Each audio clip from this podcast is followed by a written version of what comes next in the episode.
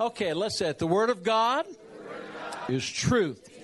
If I live the Word, I will be blessed. And if I don't, I won't. It's just that simple. Tell your neighbor it's just that simple. You know, before uh, I get into the message, I just my heart was so touched when I read the newspaper uh, the other day about a story. I, I, I love all sports, and uh, uh but uh, how many of you know who Josh Hamilton is? Probably very few of you. It looks like very few. I, I picked up on Josh Hamilton years and years ago when he was banned from baseball for life. And talk about a miracle. Banned for life. As an 18 year old boy coming out of school, maybe 17, 18, he got, uh, I think, a $6 million contract uh, out of baseball to play for Tampa Bay. Went to Tampa Bay and, and uh, came from an all American family, Christ centered family and fell into drugs and uh, and ended up going through several rehabs and, and baseball finally banned him for life. And the Texas Rangers uh, gave him a second chance. And uh, baseball said he could never play again. And through a long series of events and a miraculous vision that he had that God gave him, he saw himself leading the All Star World Series Home Run Derby and he wasn't even in baseball. He was sleeping in a in a pit in a in a baseball stadium as the janitor. And uh, and through a series of events, the fast forward, they gave him an opportunity to play, and he ended up in the All Star uh, World All Star uh, game the second year he was in the major leagues, and for several times was leading the home run derby. I mean, he wrote a book, and uh, and it's just a powerful book on his testimony of how Jesus came into his life, a praying grandmother, and and and he was totally reinstated with the Texas Rangers. And I think some of this does really fit into the message. Come to think of it. Uh, because the message is don't waver on what you believe. Don't waver. And uh, so he, everything was going great for him and his family. And uh, Los Angeles came to him when his contract was due to expire with Texas. Texas gave him his chance. And Los Angeles offered him a $268 million contract several years ago one of the highest paid contracts in all of baseball. I think it was five years, I'm not sure. And uh, he, he prayed about it and he took it. And uh, he was out to Los Angeles for, I don't know, two or three years. And he relapsed and went right back into the drug scene. And uh, this time, he didn't wait for Major League Baseball to come after him. Uh, he went to them and told them that he had relapsed. And they told him they'd give him a chance if he would go back into rehab, which he did he's still only 34 years old. And Los Angeles decided that they didn't want him any longer. And uh, lo and behold, I read in the newspaper that the Texas Rangers contacted him and said, We would like to give you a chance at redemption. And they picked up his contract and he is now playing for the Texas Rangers. And the article was in the paper just the other day, and it said, I have one more chance to make right. And I want to honor God. And uh, anyway, I just felt like that was such a heartwarming story because most of your major league sports teams are only about money. They're not about redemption. And when I read that, uh, just turn to your neighbor and say, There's hope for everybody. Josh Hamilton has a powerful testimony and he loves to give it, but unfortunately it had to be done away with for a while, but I'm believing he's going to come back. Father, we lift up Josh Hamilton to you out there in Texas. And Lord, we thank you that he has another chance. And when I read the headline, redemption, it was, oh, yes, yes, we are redeemed from the curse of the, of, of the law of sin and death, and that, and that the blood of Jesus has set that young man free. He's still a young man at age 34, 35, whatever it is. And Lord, I just thank you that his testimony is going to be so powerful for your healing restoration in Jesus' name. Tell your neighbor there's hope for all of us.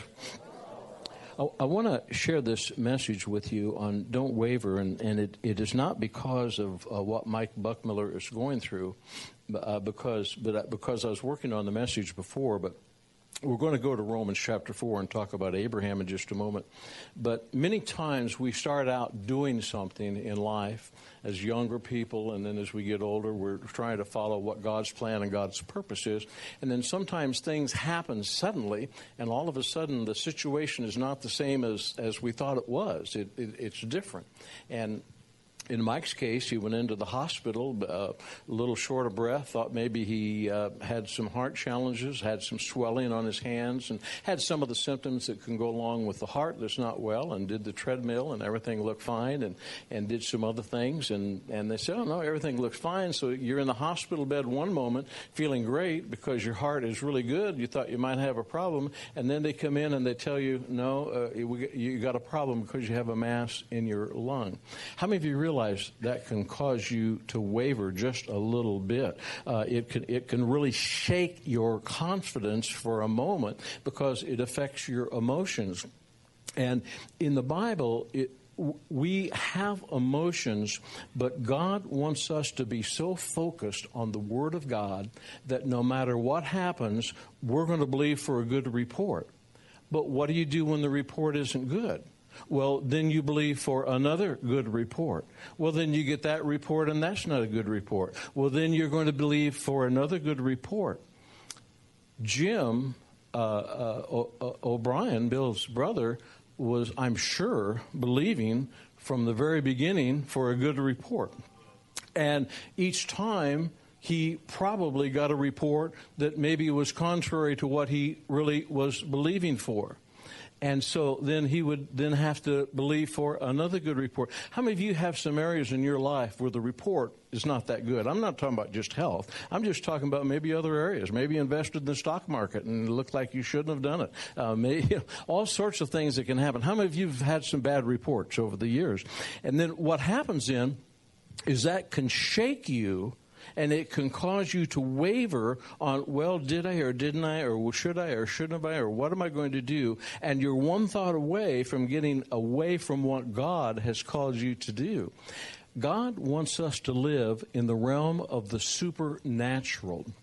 And if you're going to live in the realm of the supernatural, then you're going to live by the Word of God written and the current manna that God gives us. This is what I have found out, even in my own life too.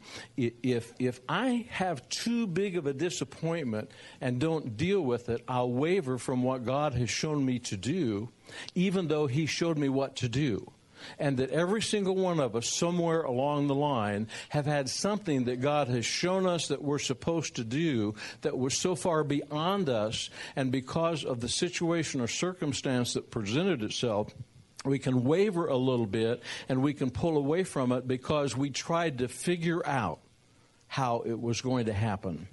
How many of you are the figure outers? May I see your hands? Okay, you came to the right service because you cannot figure out the miracle working power of God.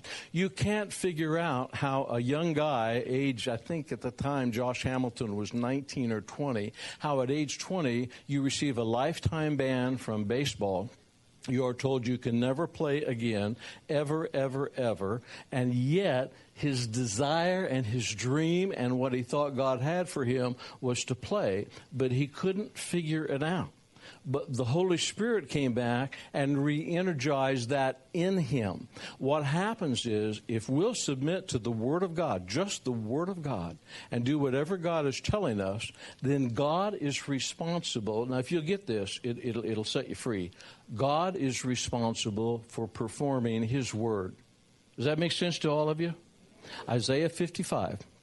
God will always perform His word. It will never return void. He'll show us what to do and then in the process, the power of Almighty God will go into play. That's why Jesus said in Matthew chapter 4, verse 4, when he was confronted by the devil, man should live by every word that proceeds from the mouth of God.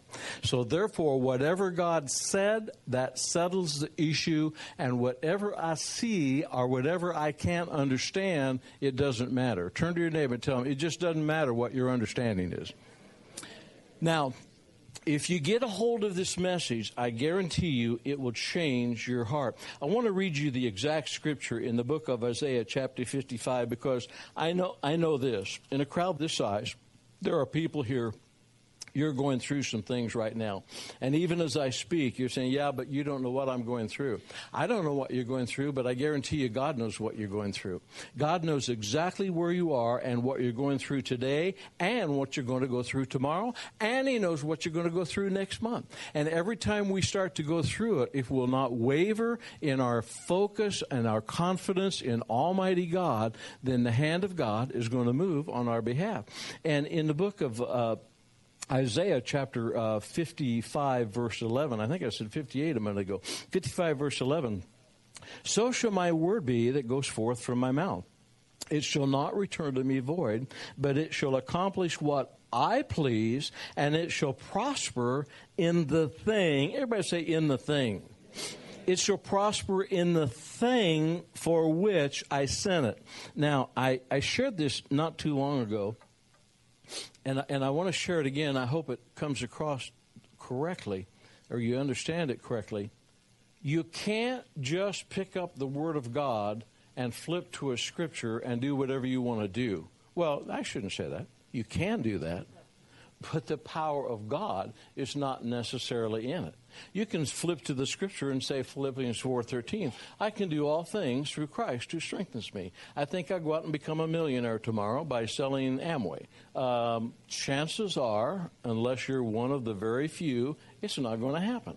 Now, I'm not saying there's anything wrong with selling Amway, but God is not looking for us to tell him what we want to be. Does that make sense? It's a little quiet in here tonight. Turn to your neighbor and say, shake up, wake up, do something. Pinch them. Pinch them right in the wherever you can get by with. Okay, now, does that make sense to you? In other words, God, you are on assignment from God on this earth. It is a military assignment. And you are here to fulfill God's plan for your life. Now, God, in His infinite mercy, says, hey, if you want to do it your way, go ahead but I'm not going to be that closely involved with you because my plan for you is over here. But if you do my plan, it is really blessed. And I'm sure you've heard me say this many times, but John uh, Osteen, many years ago, Joel's father, when he was pastor in the church, he used to pray and plead with God to bless his plan and all of this. He said one day God spoke to him and said, John, if you just find out what my plan is, you don't have to pray so much, you don't have to plead so much because my plan is already anointed. John was trying to get his idea anointed, and God said, My idea is already anointed if you just do what I tell you to do. And I've learned that the hard way over the years. God puts the desire in our heart. We don't tell God what our desire is and what we want to do. Does that make sense? Turn to your neighbor and say, You're here the right night. Now, here, here's, here's what I want to share, share with you because sometimes you're understanding how many of you would not be doing what you're doing right now if you could really pursue what you think is the will of God for your life? It's like a lot of hands. Okay. Now, I'm not saying stop doing what you're doing right now. But there's nothing, I know this from first hand experience, there is nothing more frustrating in the world than to pursue something that you know you're not called to do. Does that make sense? You've got to get on the right road of pursuit. That no matter how difficult it seems, this is what I'm called to do. And when Abraham was called to leave his area and his family and go where he didn't even know he was going to go, and he answered that call, I can so relate to that when God spoke to Pam and I spoke to me and said, Go to Tulsa. At least I knew what I was going to find in Tulsa. He said, Go to Tulsa and you'll find the meaning for your life. And I wish I could tell you that I just got in my car and drove off, and my flint and faith was so strong. We just drove out there, and everything was great. There was weeping, gnashing of tears, and everything else because I was wavering all over the place. I wanted my wife to stop me. I wanted the kids to stop me. I wanted the police to stop me. I wanted everybody to stop me because I thought I was out of my mind. But deep in my spirit, I knew what God told me to do. And I fought constantly with this mind that was trying to understand how am I going to live? How am I going to get money? Where am I going to live? What am I going to do for a job? What am I going to do for cash flow? All this kind of stuff. And then one day, a door opened here and a door opened there. I don't like particularly not being in charge. How many of you don't like particularly not being in charge? How many of you like to be in charge? You'd like to know, okay, I know where my next step is. It doesn't really work that way if you're going to walk in the supernatural. You're going to have to go through this door over here, and you say, Why am I going through that door? Because I feel in my spirit I'm supposed to go through that door. And I remember the time when God spoke to me, when that little brochure came across my pa- my desk there uh, several years ago now, and uh, it was a little brochure about the Sudan. It was actually a letter about the Sudan and about this guy who wanted to build an orphanage. And instantly in my spirit, all I heard was, I want you to help him. And the rest is all history.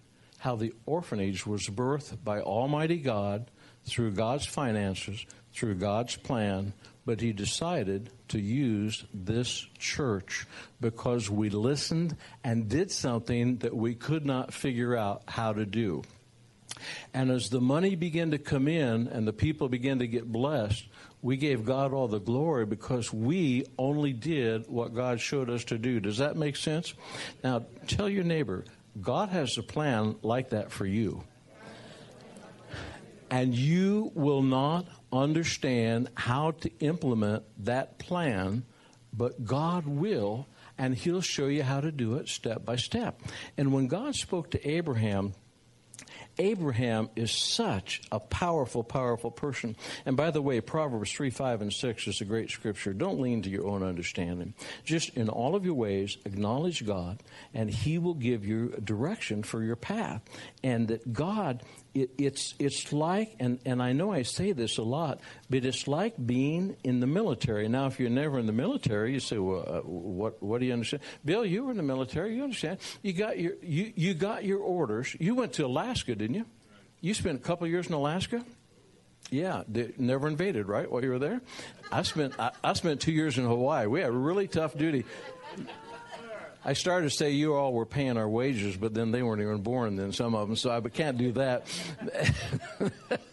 I'm sorry, but but but you'd get your you'd get your orders, or, or either verbal or written, and then you would expect the money, you would expect the transportation, you'd expect the clothing, you'd expect the food, you would expect your health benefits, you you would expect everything to be there for you. You never gave a second thought about whether or not the government would run out of money perish that thought today. But we, but but I mean, that's how many of you guys were in the military know exactly what I'm talking about. You never ever got your orders, and I wonder if they got enough money to take care of me. You just did it. That is exactly how faith operates, and that's when when Abraham did exactly what God said, and he left. It's in Genesis chapter 12, the whole story. God counted that as righteousness. Now, here's where we want to go in Romans chapter 4 because I believe God's got some awesome things ahead for all of you.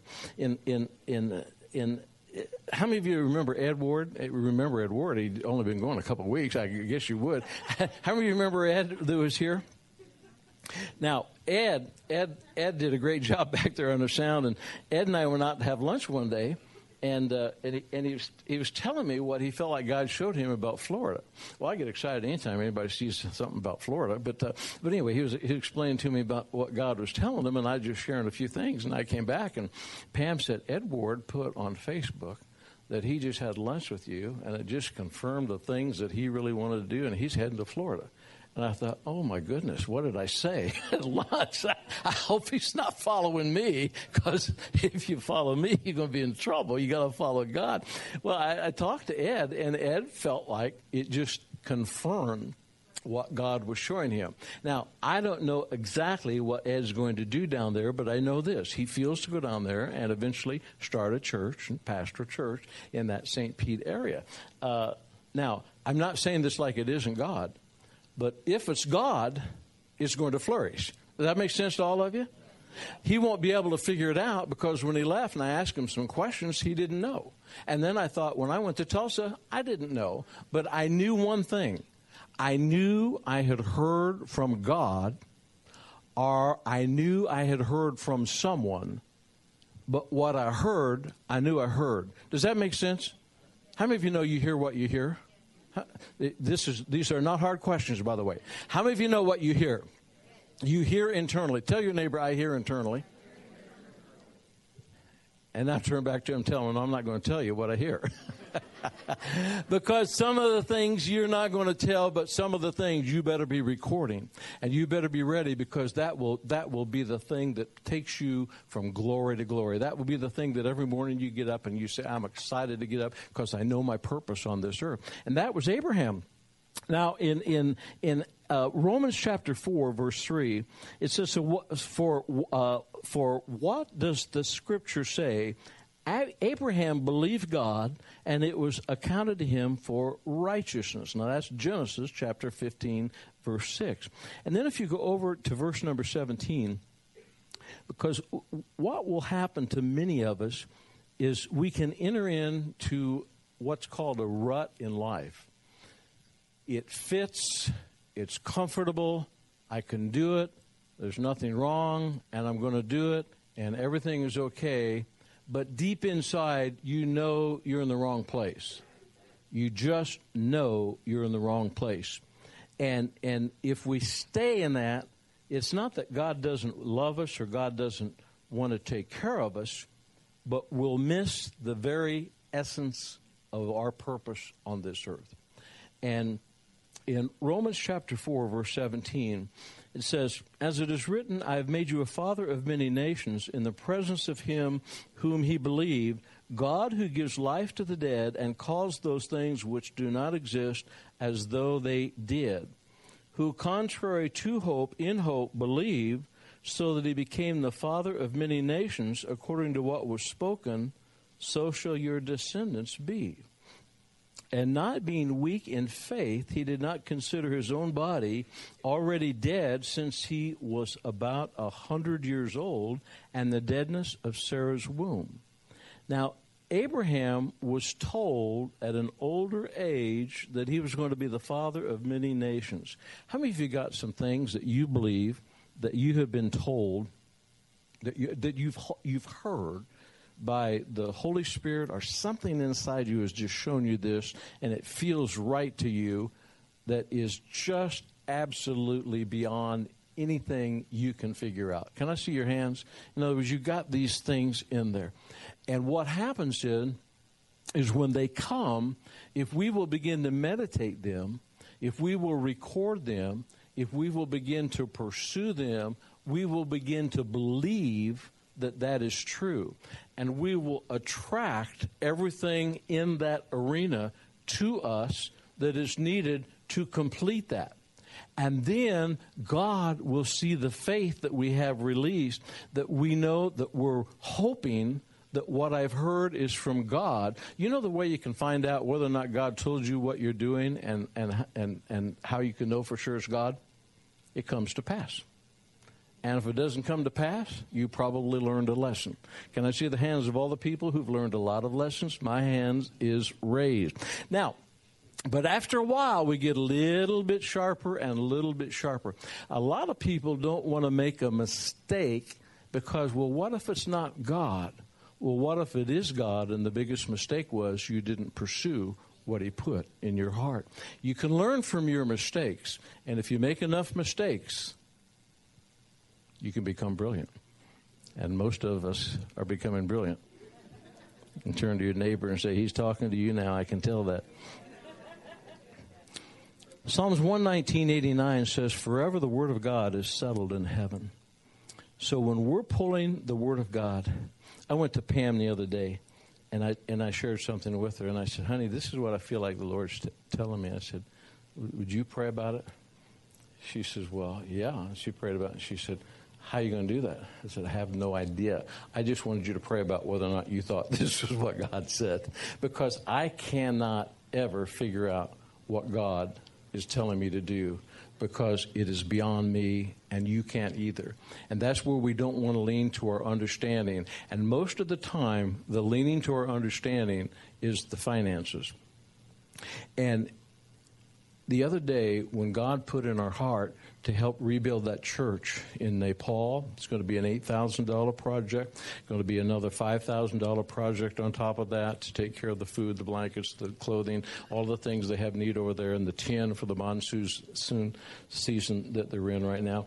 All of a sudden, we have something that we don't know how to do, and at the time, we didn't know about the money.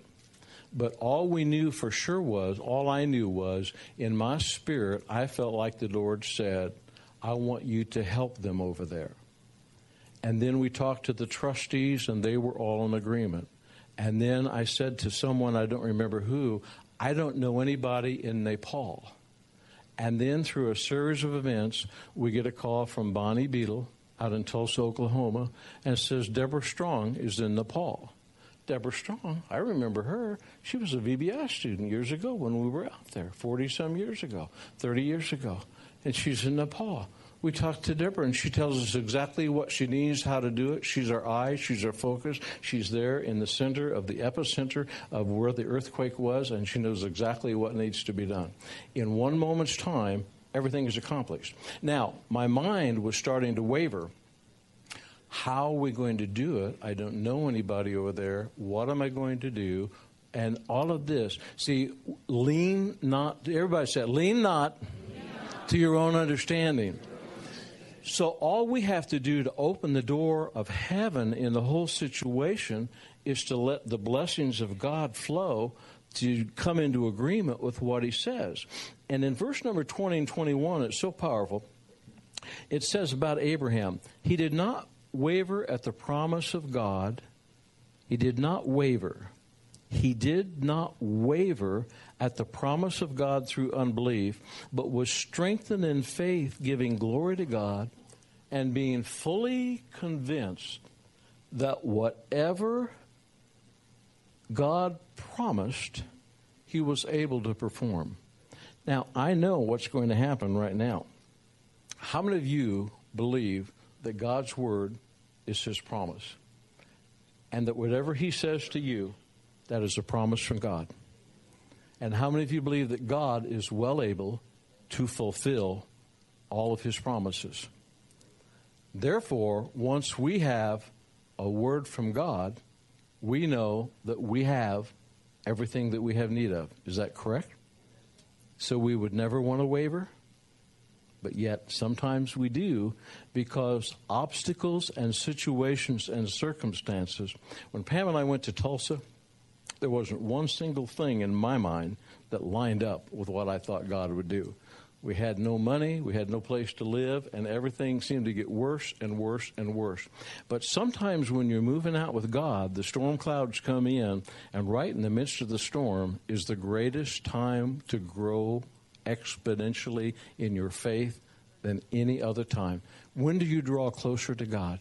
When you've got all the blessings of God on you and overtaking you, or when you're on your knees saying, Oh God, if you don't show up today, I'm going under. And we're going to read in just a moment about the disciples going across to the other side, but I want to give you the definition of waver.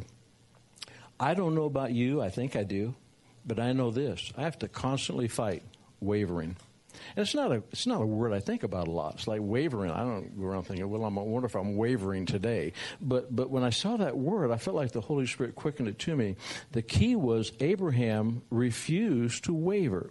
It means to become double-minded, to go from one decision to another, and to show indecision. Many people are very decisive, indecisive because they are wavering constantly. They can't make a decision. How many of you know somebody it's very hard for them to make decisions? I know a lot of people like that. Matter of fact, one of the biggest challenges people have is indecision. It, when you're indecisive, it's usually because, well, what if I do this or what if I do that? And then you just, you vacillate back and forth. James says a double minded man is unstable in all of his ways. People who waver are double minded. One time it's this, one time it's that. No, I'm not going to do anything. And then they just lock up because they're not moving out because their mind is clicking back and forth. Your mind should never waver from what you think God said. Does that make sense? Let's just say, my mind should never waver from what I think God said. And so if we lock in like a flint on that and we refuse to waver, then the promises of God are going to come up on us and they're going to overtake us. Now, in in Romans, uh, excuse me, in uh, uh, Matthew chapter, uh, Romans chapter 4, verse 18. We're right there. Uh, verse number 18 is an interesting scripture.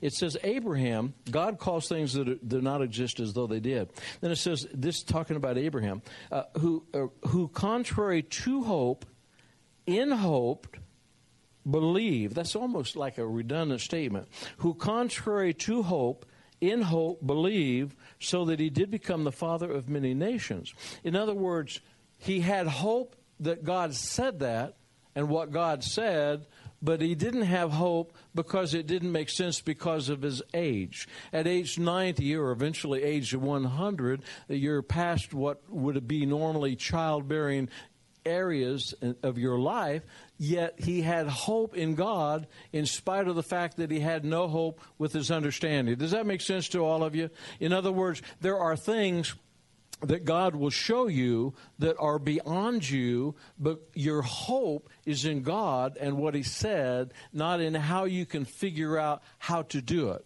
Does, that make sense to all of you? Turn to your neighbor and say, I'm getting it. Even if you're not, turn to him and say you're getting it. That'll pacify me. Okay. All right. Now, in, uh, I want you to turn to, to the book of Matthew because life is full of things that can cause you to waver and and and the contrary circumstances. It, it said it said that that Abraham, contrary to hope, was in hope, and that the word contrary is an interesting word. And in Matthew chapter 14, Let's read what it says here.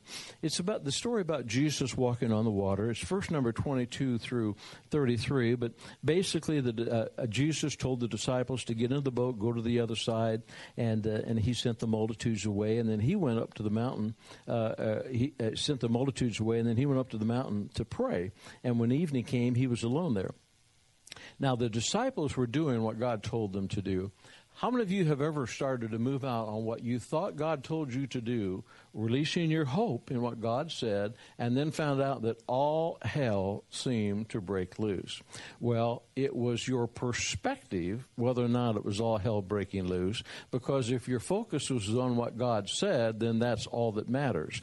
And, uh, and so it said the boat, but the boat was now in the middle of the sea, tossed by waves for the wind was contrary. Now, there's that word again. The wind was contrary. Now, in the fourth watch of the night, Jesus went to them walking on the sea. When the disciples saw him walking on the sea, they were troubled, saying, It's a ghost. They cried out in fear and immediately said, Be of good cheer. It's me. Don't be afraid. And then Peter, impetuous, said, Lord, if that's you, command me to come out of that boat. How many of you would like to get out of that boat you're in right now? Okay, you ask God. He'll bring you out of that boat. Jesus said, Come. And when Peter had come down out of the boat, he did exactly what Jesus was doing. He walked on the water. Now, the waves were what? Contrary. The waves were contrary when Jesus said, Get out of the boat. The waves were contrary when Jesus walked on the water, and the waves were still contrary as Peter walked on the water. But all of a sudden, instead of focusing on his hope and what Jesus said, come and looking at Jesus, what did Peter do? He decided to look around and he took his eyes off of the leader who was calling him and he looked at the waves. And what did he say? He saw waves that were contrary, opposing the boat and the direction that the boat was supposed to go in. And it said, immediately when he saw that, he began to sink and he cried out to the Lord. And God rescued him. Lord, save me. And what did Jesus say? you would think he said, Oh, Peter, I'm so glad I saved you. I'm so glad everything is okay. No, he looked down at Peter and said, Oh, you have little faith. Why, why did you doubt? He didn't get a pat on the head and say, Peter, you made 10 yards. What a great guy you are. No, no. He really chastised him and said, Oh, you have a little faith. I mean, he didn't get any comfort. He didn't get any rewards for getting out of the boat, didn't get any rewards for walking a little bit on the water. He became chastised by the Lord because he lost his focus and he looked at what was contrary. And as I thought about that word, I kept hearing that word contrary, contrary, contrary. This is what it means something that is opposed, is opposite, it's altogether different, unfavorable, it's constantly resisting, it's always disagreeing. How many of you know some contrary people? you know, you know, people can be contrary too. It's like, hey, it's really nice out. No, it's going to rain. Hey, what do you think about the weather today? it's going to get worse. Uh, how you feeling? I felt better. I don't feel good at all. You all know people like that. Now, it's not that they want to be that way. They have developed a habit. They see things negatively all the time. They see things in a certain vein all the time. No matter where a conversation starts, they will take it down. I got something in my neck. my aunt died of that. Yeah, no, in other words, you you you those are people who have embraced contrary things.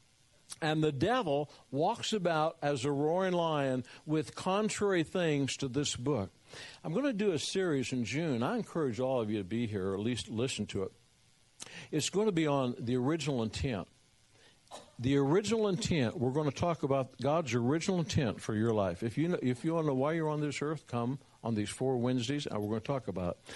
But we're also going to talk about not only our original intent and individual original intent, but the original intent for this nation leading up to Bill Federer coming on July the 1st, I believe that is. And, uh, and it's going to be a wonderful time for Bill Federer. Do not miss that night. But a nation represents people. And, and, and, and, and I've heard people say before, well, I don't agree with everything that's going on in this nation. You're part of this nation. This nation represents you, whether you want it to or not. Well, I don't believe that way. I'll do something about it. Otherwise, you are represented by the direction this nation is going. And if we don't rise up and change it, we are at fault. God is holding, I believe, with all my heart, the Christian community responsible for the condition of America. And if we don't rise up and do something about it, I believe God is holding us responsible. It says, My people called by my name will humble themselves and pray. He's not talking about the sinners changing. He's talking about my people who are called by my name will humble themselves and pray and turn from their wicked ways. And if we're waiting for the sinners to change, we got a long time to go. We got a lot of sinners. They're always going to be around. But the body of Christ should be leading this nation. Now, gotten off my notes here. But you know contrary people. And what happens is, it says this in Proverbs 13, uh, verse 12, that hope deferred makes the heart sick. There are a lot of heart, sick hearts in the body of Christ today because they're not doing what God's called them to do.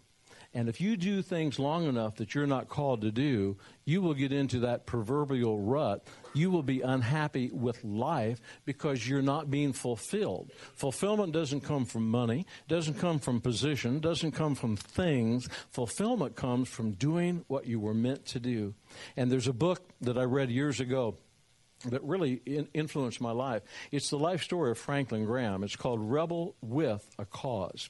It talks about how when he got on drugs and doing all sorts of perverted things and, and, and, and stuff, and he says, some of it I just did to upset my dad. This is Franklin Graham, or Billy Graham's son. And it says, some of it I just did to upset my dad. And he said, no matter what I did, I could never, ever, ever get my dad to stop loving me. He just loved me. He said, Franklin, I don't agree with what you're doing. I don't agree with your lifestyle. You're always welcome in my home, but I cannot become in agreement with you.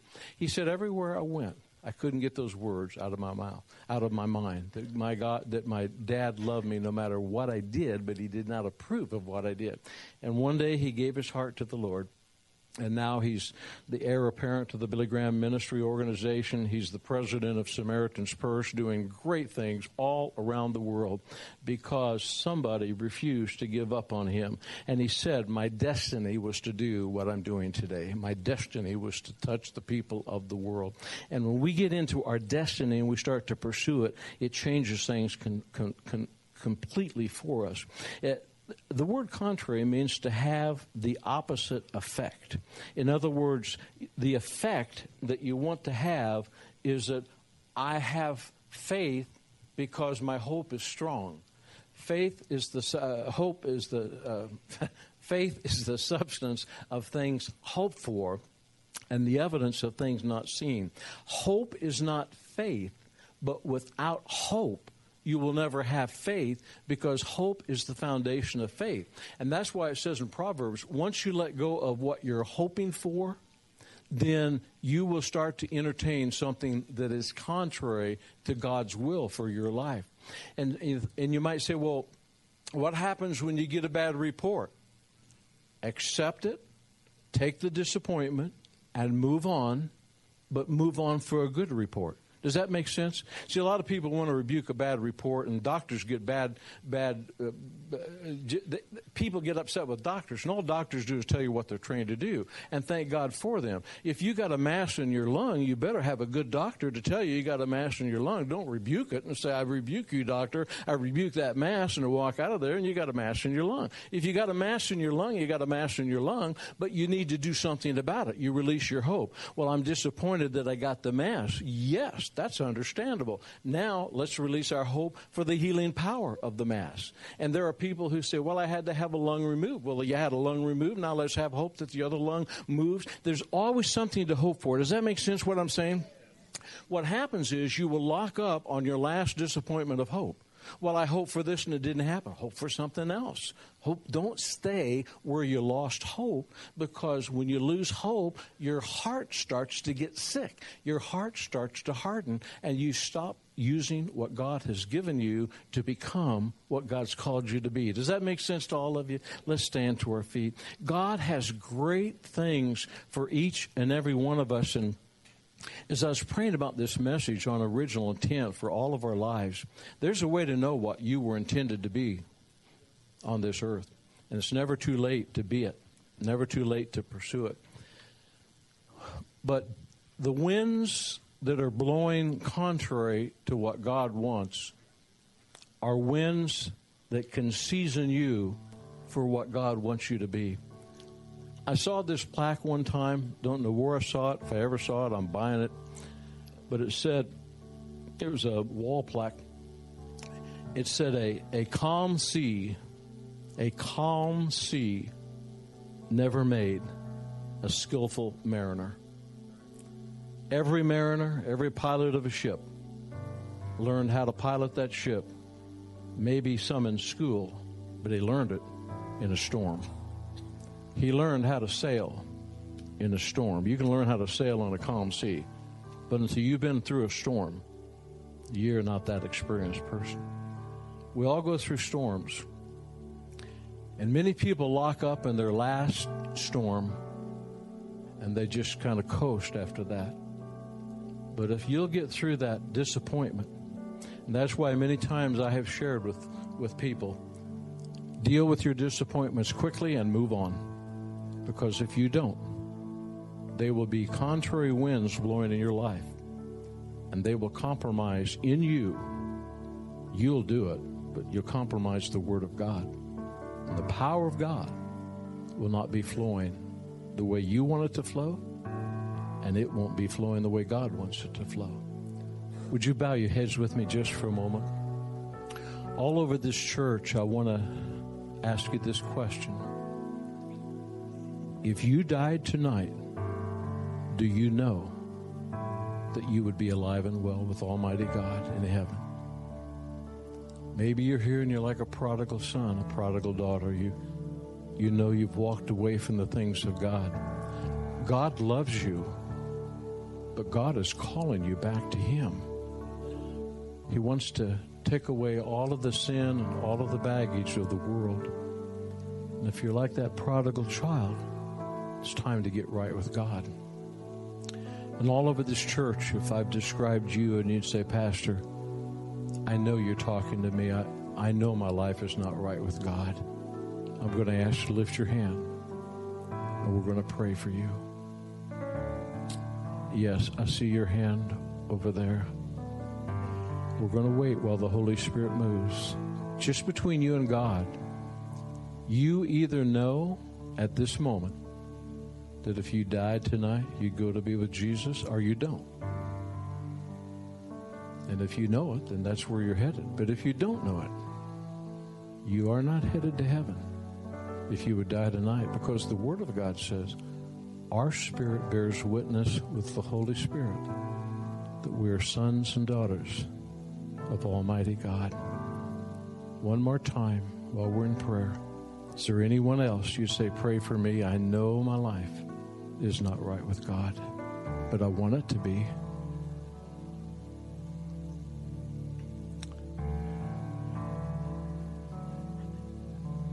I'm going to ask that lady that lifted your hand if you would come down here with me. Ushers, would you help us all the way back there in the back? That third, fourth row. Yeah. Long walk all by yourself. Yeah, keep it up. Keep it up.